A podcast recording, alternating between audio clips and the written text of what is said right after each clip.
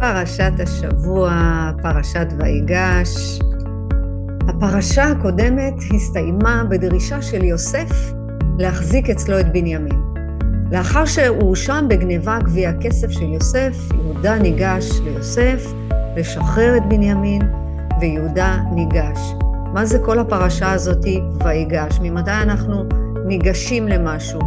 תכף אנחנו נלמד איזה פרשה מסכמת זאת את ההאשמות, את הלקיחת אחריות, מה בעצם, איפה אנחנו מאשימים, איפה אנחנו לוקחים אחריות על החיים שלנו. ויש לנו כוחות נפש, תמיד אני אביא את הכוחות נפש שאנחנו לומדים מתוך הפרשה. לצעוד עם הפרשה, אני מחברת את 12 הצעדים להתעוררות רוחנית ומנטלית ברוח היהדות, לטובת הרגעים, לטובת המציאות, לטובת עכשיו, עכשיו לרגעים האלה שאנחנו באמת צריכים מזון רוחני להתעשת, כי אם אנחנו נמצאים ממש ברגעים שקשה לנו, ושלא נחמד לנו, ושלא פחות לנו, לא פחות אה, נעים, אז אנחנו צריכים למשוך משהו מתוך המזון הרוחני שצברנו כשיש דברים טובים. אז בעצם בנימין מבקש עכשיו רגע של חסד נקרא לזה. כי בנימין הואשם בגביע הכסף של יוסף. ויהודה ניגש ליוסף ואומר לו, תשחרר את בנימין, הוא לא אשם. ויוסף עומד איתן, הוא עומד במקומו, הוא לא זז, למה? כי הוא יודע שהוא שם את הגביע, הוא יודע את האמת הפנימית שלו, ויוסף הוא נציג האלוהות, הוא השלמה, ההשלמה והמושלמות של התהליך. ויהודה הוא הנציג שהאדם רק מה הוא עושה יהודה? הוא רק נע לקראת האלוהות ונמצא בתהליך של התפתחות מתמדת כל הזמן. יוסף מכונה צדיק יסוד עולם. הוא עץ זר שהבריאה לא מסוגלת להכיל.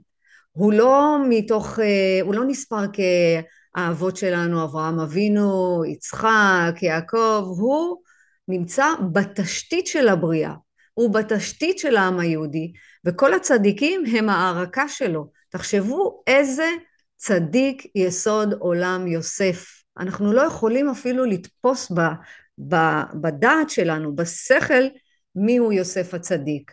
וזוהי הנקודה שנמצאת במציאות. ושוב אנחנו רואים בפרשה שני כוחות שמתקיימים בתוכנו. תמיד זה יהיה בזוגות.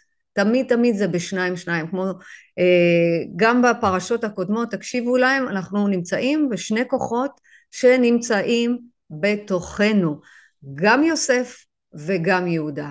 ויוסף הוא החלק הבלתי משתנה, הוא בתורת הקבלה אנחנו צריכים להגיע לחמש דרגות, לחיה, לנפש, רוח, ופה יש את החיה והיחידה שזה שמייצג את יוסף, וזה נקרא האני.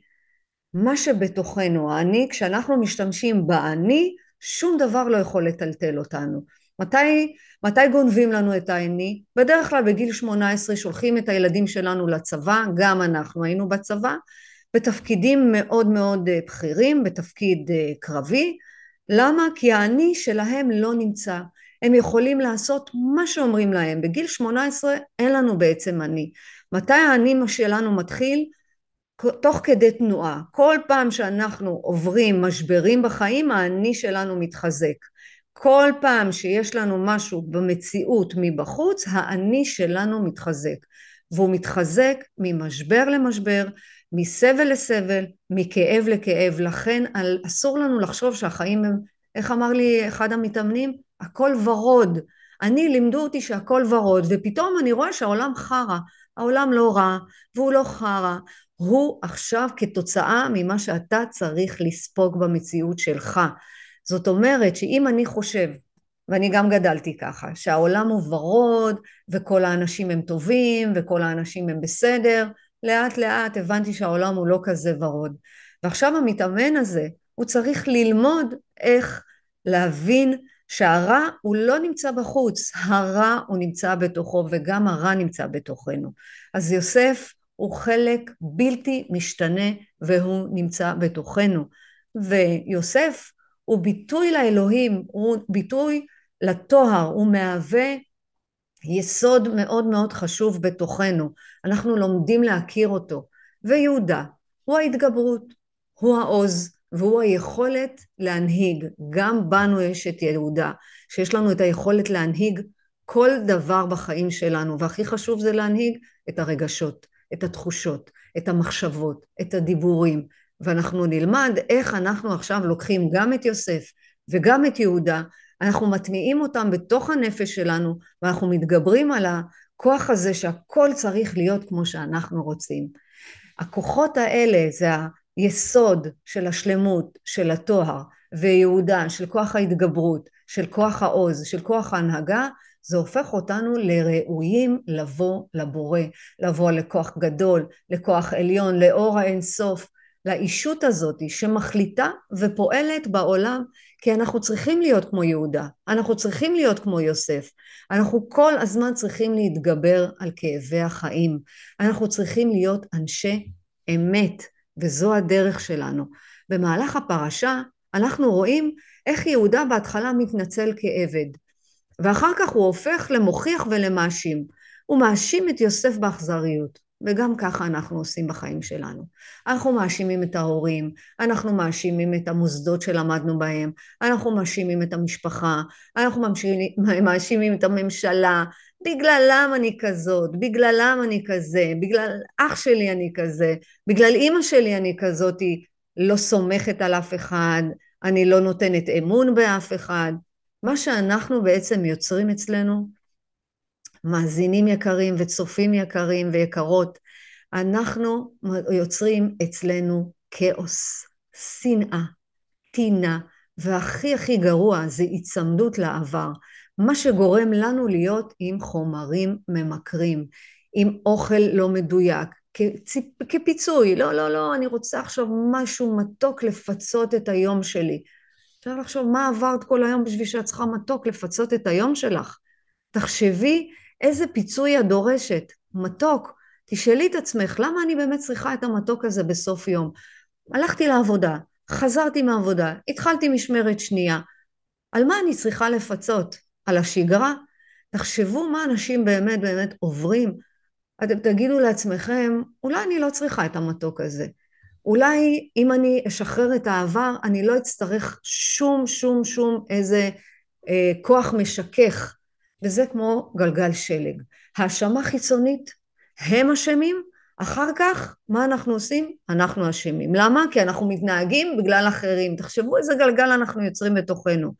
אימא שלי אשמה. בגלל שאימא שלי אשמה, אני בעצם אוכלת את האוכל ה... לא מדויק עבורי, ואני אוכלת ואני בולסת ולא, ובולסת, ואז מה אני עושה? אני בעצם אשמה. אח שלי אשם, בגללו נפלתי לסמים, הוא אשם בזה. אז אם הוא אשם, אחר כך מה אני עושה? אני משתמש, משתמש, משתמש, ואז אני בהאשמה עצמית. איזה דפוק הייתי. כמה אני הורס לעצמי בידיים שלי את החיים. כמה פעמים אמרתם את זה לעצמכם? וזה הגלגל שלג שאנחנו חייבים להפסיק. האשמה עצמית, והכי גרוע, שנאה עצמית. לא להיות בחרטה עצמית. כשאנחנו בחרטה עצמית, אנחנו בשנאה עצמית, ואז אנחנו עושים את הדברים שאנחנו לא אוהבים. יכול להיות הימורים, יכול להיות שאנחנו מרכלים על האנשים האלה, יכול להיות שאנחנו לא רוצים לעזור לאחרים בגלל זה, אלף ואחד דברים. אני רוצה שכל אחד מכם ברגע הזה תבדקו את מי אתם מאשימים, מי פגע לכם בחיים. יש רגעים שאנחנו אומרים, enough, לא צריך להאשים אף אחד. ברגע הזה אני רוצה שתיקחו אחריות. אוקיי, היה עבר, העבר הזה נגמר. היה, אני רוצה שתהפכו את הבלתי אפשרי לא רק לאפשרי, אלא לאמיתי, כמו שאנחנו אומרים בצעד שמונה. זאת אומרת שאתם צריכים להפוך את הבלתי אפשרי לאמיתי, אתם יכולים להפסיק את ההאשמה החיצונית, אתם יכולים להפסיק את השנאה. הפרשה הזאת מלמדת אותנו איך לקחת אחריות על המעשים שלנו, על הדיבורים שלנו, על המחשבות שלנו. תראו, אם יוסף היה מאשים את האחים שלו, והוא לא היה רואה את השליחות שניתנה לו, הפרשה הייתה נגמרת אחרת. בזה שיעקב ואביו ואחיו היו מתים ברעב. אך יוסף לקח אחריות וכל הזמן אמר, אם הבורא שלח אותי לבור כי יש לו תוכנית מסוימת עבורי, אני אשים לנגד עיניי את אבא שלי, את האהבה שלו, את המתנות שלו, ככה אני לא אהיה בשנאה כלפי אחים שלי, ככה אני לא אשמור טינה לאחים שלי, ככה אני לא אהיה בשנאה עצמית, והנה אני לא אצליח לצאת מזה, כי אם הוא היה במחשבה שהוא לא יצליח לצאת מהבור, הוא לא היה יוצא מהבור. האמונה בעצמכם, האמונה בכוח יותר גדול מכם יכול להוציא כל אחד מהבור, כל אחד. אך יוסף לקח אחריות וכל הזמן אמר, כל הזמן אמר, הבורא יש לו תוכניות עבורי, הוא יודע מה נכון לי. בכל רגע שאתם נתקלים במציאות שאתם לא אוהבים, הרגעים לא תמיד מחייכים אלינו, לא תמיד, לא תמיד אנחנו יודעים שמה שקורה בחוץ וזה צריך, וזה הדבר הכי גרוע שיכול להיות. כאן נכנסת האמונה. אני מקליטה את זה, ובזמן זה אני רוצה בבקשה את השיעור הזה לעילוי נשמת שושנה, בת רחל, זאת חמותי היקרה, שנפטרה ויצאה לעולם שלה, לעולם שכולו טוב, לעולם שהיא צריכה לתת שמה את הדין, ולעולם שפה היא נתנה הרבה הרבה מאוד מאוד זכויות. אני אזכור אותה תמיד תמיד יהיה לנצח. גם ברגעים האלה אני אומרת לעצמי, זאת התוכנית של הבורא. זה לא שהוא לקח אותה מוקדם מדי, מאוחר מדי, זה היה התפקיד שלה ובזה היא סיימה אותו. ואת זה מה שאני מעבירה רק אך ורק לבעלי למשפחה. אני כמה שיותר אתן את העידוד ואת המילה הטובה את מה שאני אוכל אני אעשה כמיטב יכולתי. לבן זוג שלי לבעל שלי לאישי היקר אני כל הזמן אומרת היא הייתה ותישאר לנצח. היא לא הלכה לעולמה כי אנשים שהולכים מפה משאירים לנו את הזיכרונות, הם משאירים לנו טעמים, הם משאירים לנו את השיחות, הם משאירים לנו ערכים וזו המציאות הכי קשה שאנחנו יכולים להתמודד איתה עם אובדן. עכשיו אני יודעת שמוות זה לא הסוף, הנשמה היא נצחית וגם אני רוצה את זה להעביר לכם, הנשמה שלכם היא חלק אלוקה ממעל, זאת אומרת שעכשיו אם חלק אלוקה ממעל, אתם צריכים להבין שכל מציאות שאתם פוגשים עכשיו, זאת המציאות שצריכה לפתח אתכם. זאת המציאות שאתם צריכים לגדול ממנה, להתפתח ממנה רוחנית. כשנכנסת האמונה שלבורא יש תוכניות משלו ורק הוא יודע אותה, זה כאן יהיה כמו צעד שתיים. הצעד השני, הגענו לאמונה, שכוח גדול יכול להחזיר אותנו לשפיות. ומהי שפיות? השפיות היא לא להיות בשנאה, היא לא להיות בטינה, והיא לא להיות עם לשון הרע ולעשות הרבה חסדים. אי שפיות זה להגיד, הם אשמים, אני בסדר. זה אי שפיות. יהודה ניגש אל יוסף כדי לנסות לשכנע אותו לקחת אותו לעבד במקום בנימין. איזה איזה אחדות, איזה אחווה. יהודה אומר לו, יוסף, תיקח אותי לעבד במקום בנימין. בנימין הוא קטן, הוא לא יודע מה הוא עשה, אולי הוא לא, אולי הוא גנב את זה והוא לא התכוון לזה, אבל יוסף, יוסף ידע שבתוך תוכו הוא העמיד אותו במבחן. הרי הוא ביקש מהמשרת לשים את הגביע אצל בנימין, בלי שהוא ירגיש. ואחרי שהוא התגלה שה... הגביע נמצא אצלו, יוסף ידע בתוך תוכו שזה רק לטובת ניסיון, הוא רצה להעמיד אותו בניסיון, ככה גם הבורא מעמיד אותנו בניסיון.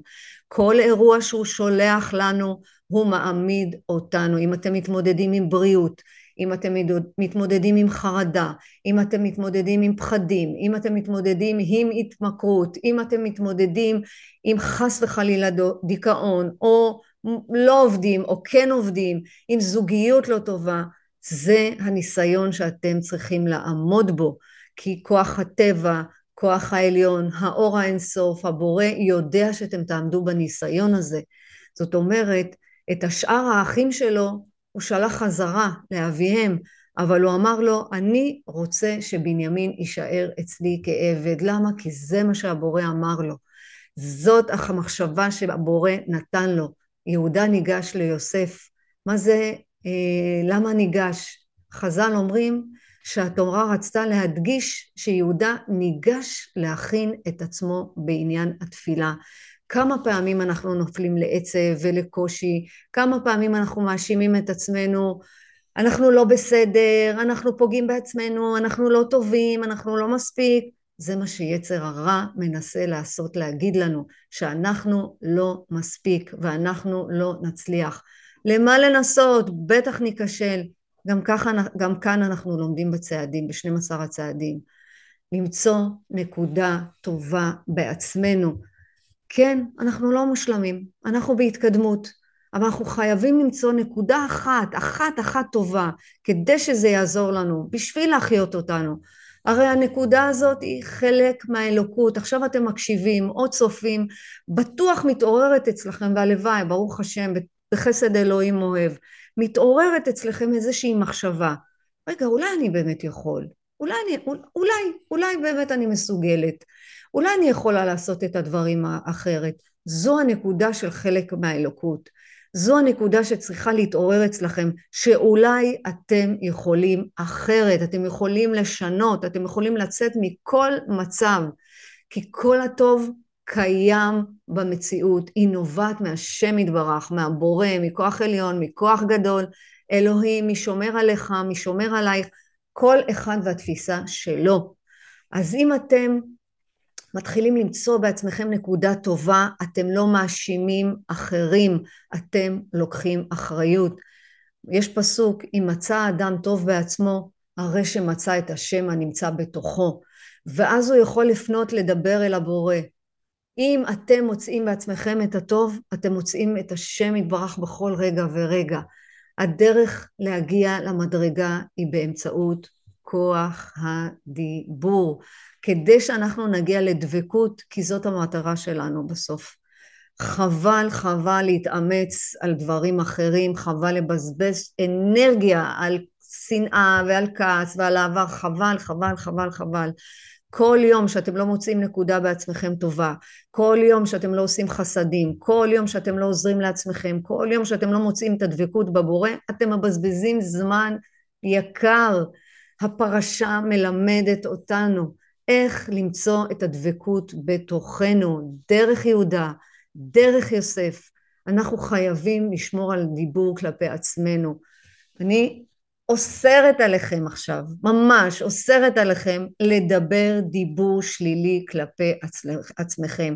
אם את מתבוננת על עצמך במראה, אני ממש מבקשת, אני אוסרת עלייך, אל תדברי על עצמך. מצידי אל תתבונני על עצמך במראה, אבל אל תדברי על עצמך כמה את לא נראית טוב, כמה את שמנה, כמה את מכוערת, כמה וכמה וכמה. וכשאתה מתבונן במראה, תסתכל על עצמך במראה, רגע, אני רוצה למצוא את עצמי עכשיו בנקודה טובה. אז מה אם אני לא נראה טוב עכשיו? אבל אני לא מדבר על עצמי רע. לא לדבר על עצמכם כלפי עצמכם דברים שליליים. כשאתם בדיבור שלילי, כלפי עצמכם, אתם מזיקים למחשבות, והמחשבות הן כמו רוח סערה בתוך המוח שלכם. ככה מתחילה שנאה עצמית, וזה לא נגמר. אלה הן המחשבות הטורדניות שמייצרות פעולות טורדניות. אנחנו בתנועה אחת מתמדת, מה שאני עושה משפיע על האחר, מה שאתם עושים משפיע עליי. יש לי לא מעט מתאמנים שעושים באמת עבודת קודש. ואני אומרת לכם בהם ברגע שתהיה לכם כוונה בעשייה אתם משפיעים עליי. כשאני עכשיו מדברת עם כוונת הלב שבאמת תפסיקו לדבר שלילי אני משפיעה עליכם לא בגלל שאני עכשיו יותר טובה מכם לא בגלל שאני יותר חכמה לא בגלל שאני יודעת ממש ממש לא כי לפני הפרשה אני לומדת אבל אני עושה עכשיו כוונה גדולה שבתנועה הזאת שאני מדברת אליכם שאפילו לא לרגע אפילו לא לרגע. אתם תגידו לעצמכם, רגע, רגע, רגע, בואו לא נדבר על עצמנו יותר דברים שליליים. למה? כי אז המחשבות השליליות פועלות, ואז יש פעולות שאני עושה, וזוהי תנועת החיים. להפסיק לדבר על עצמכם, אפילו פעם אחת, פעם אחת יוסף לא דיבר אל עצמו רע. לכן לשמור על הדיבור זה אחד העיקריים החשובים בעולם הזה, ותזכרו שפרשת השבוע היא מסע רוחני בזמן. וברוח אין מרחב ובזמן. זאת אומרת שהפרשה הזאת קורית עכשיו, ממש עכשיו, גם מיוסף וגם מיהודה. בזמן כל אחד הפרשה הזאת מתקיימת בכל אחד ואחת מאיתנו. מצרים, מצרים זו תודעה שמתקיימת שעה שעה, להיות עבדים לעבדי הזמן, להיות עבדים למשקל, להיות עבדים לסמים, להיות עבדים לאלכוהול, אני אומרת את זה ובאמת הלב שלי נש, נש, נצבט, באמת, אני מרגישה שהרגע הזה שאני מבינה שאנחנו העבדים של התדמית של הכסף, של מה יגידו, של הנשים, של אוכל, של עבודה, של שליטה, של מושלמות, של עשייה, של סיפוק, של אני רוצה ואני רוצה שהדברים יהיו כמו שאנחנו רוצים, אנחנו נמצאים במצרים שעה שעה עד שאנחנו מחליטים no more, אנחנו לא עבדים יותר, אנחנו לא עבדים לסמים. אני מדברת הרבה על זה כי גם קנאביס רפואי זה סמים, גם אה, אה, להשתמש ב... איך, איך, מה, בריטלין, הילדים עכשיו משתמשים בריטלין, או, כמה ריטלין, וואי, לא, לא, לא, צריך, הילד בקשב וריכוז, צריך לתת ריטלין, גם לריטלין, אנחנו מלמדים את הילדים שלנו להיות עבדי הריטלין. בלי ריטלין אתם לא תצליחו, תחשבו איזה דור אנחנו מחנכים ומגדלים, והוא דור מדהים, הוא דור מקסים, הוא דור הטכנולוגיה, תודה לאל שיש טכנולוגיה, כי בלי הטכנולוגיה איך היינו צופים אחד בשיעור של השני?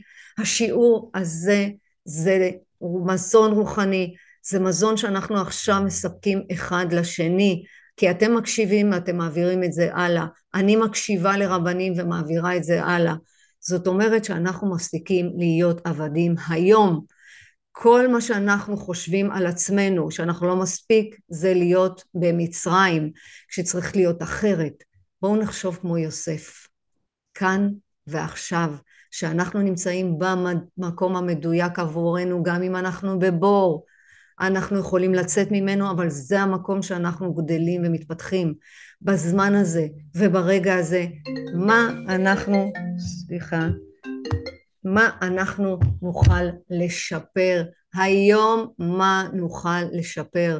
את העולם הפנימי את המחשבות, את המציאות, את הדיבור הנכון כלפי עצמנו, כי אנחנו חלק אלוקה ממעל. כתוב במשלי, שומר פיו ולשונו, שומר מצרות נפשו. אני חוזרת על זה, תכתבו את זה, תחוקקו את זה בלב, תשימו את זה כשלט בבית, כשלט על המקרר במקום לאכול. שומר פיו ולשונו, שומר מצרות נפשו. זה אומר גם עוז אוכל. שהוא לא מדויק, תשמרו עליו, אל תכניסו אותו. תדברו דברים טובים על עצמכם, על אחרים ועל הבורא. תשמרו על עצמכם. והעצות שיהיו, שאני נותנת לכם לשבוע הקרוב בזכות כל הספרים הטובים, יש שולחן השבת עם רבי נחמן, אני מה זה ממליצה לכם לקרוא את הספר הזה. כל מה שהאדם מקטין את עצמו ביותר, יש לו כוח המשוך יותר למשוך אנשים טובים, להיות בהשפעה טובה דרך המסכים שאתם מסתכלים. הענווה, להיות בענווה, שזה המקום המדויק. מהי הענווה? להצדיק את המקום, להצדיק את הבורא בכל רגע ורגע.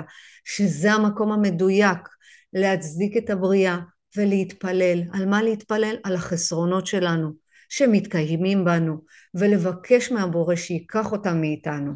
בצעד השלישי אנחנו מחליטים למסור את רצונותינו וחיינו להשגחת אלוהים כפי שאנחנו מבינים אותו וזה האתגר הרוחני הרגשי.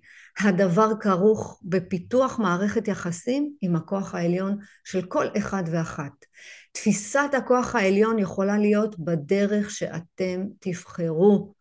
זה לא הדת, זה מעל הדת, זה הרוחניות.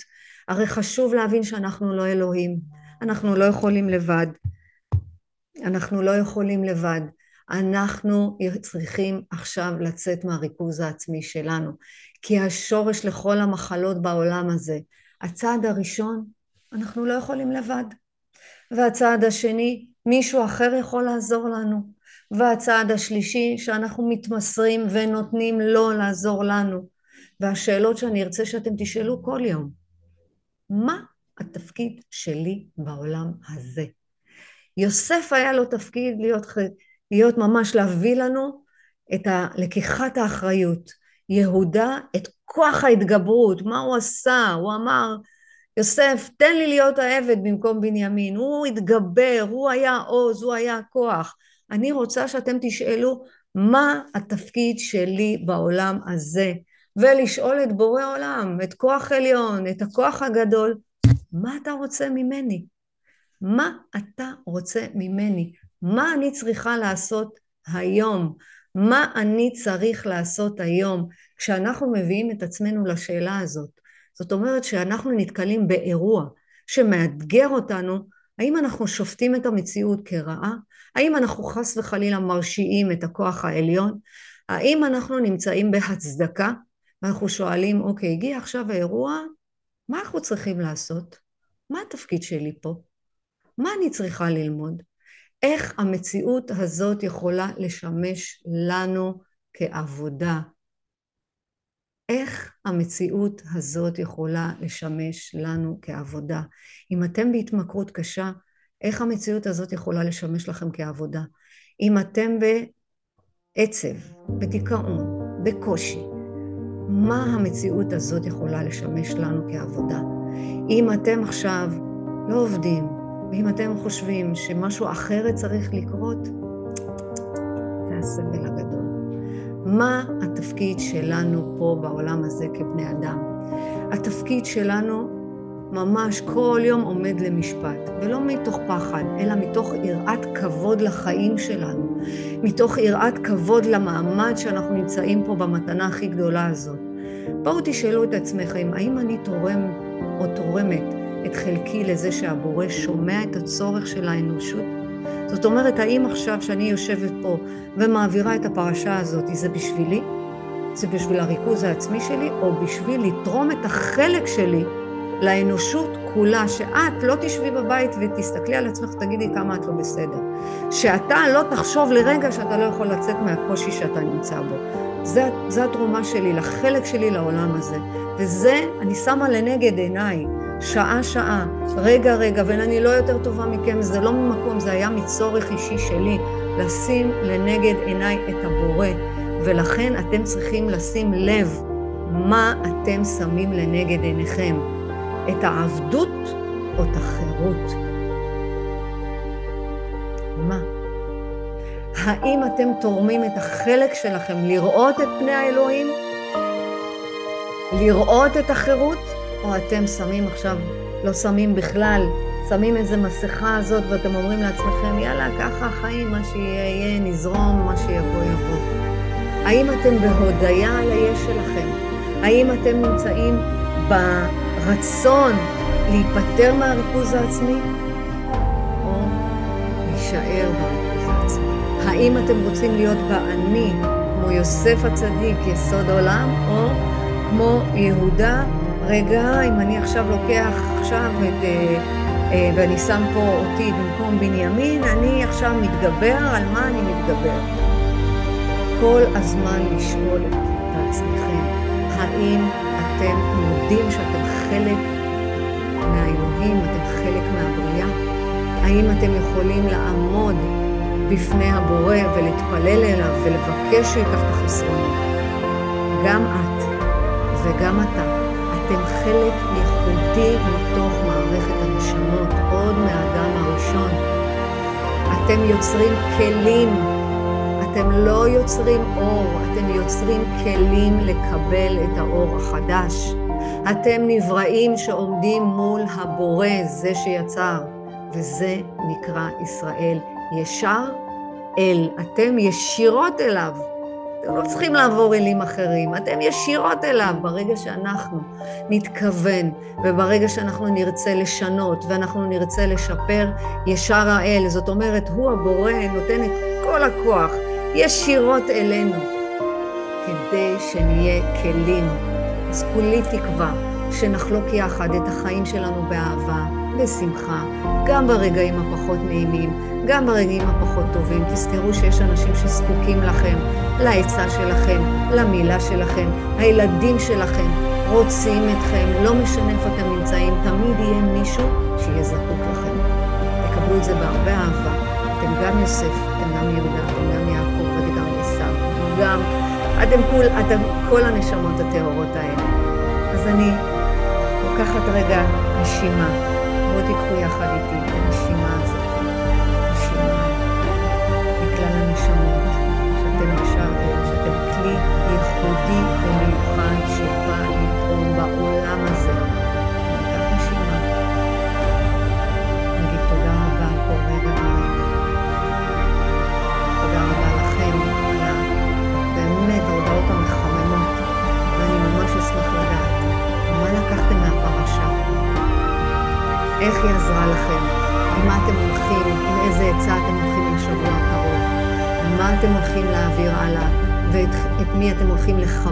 ולחמם לו את הלב ברגע הזה, עכשיו עכשיו ממש.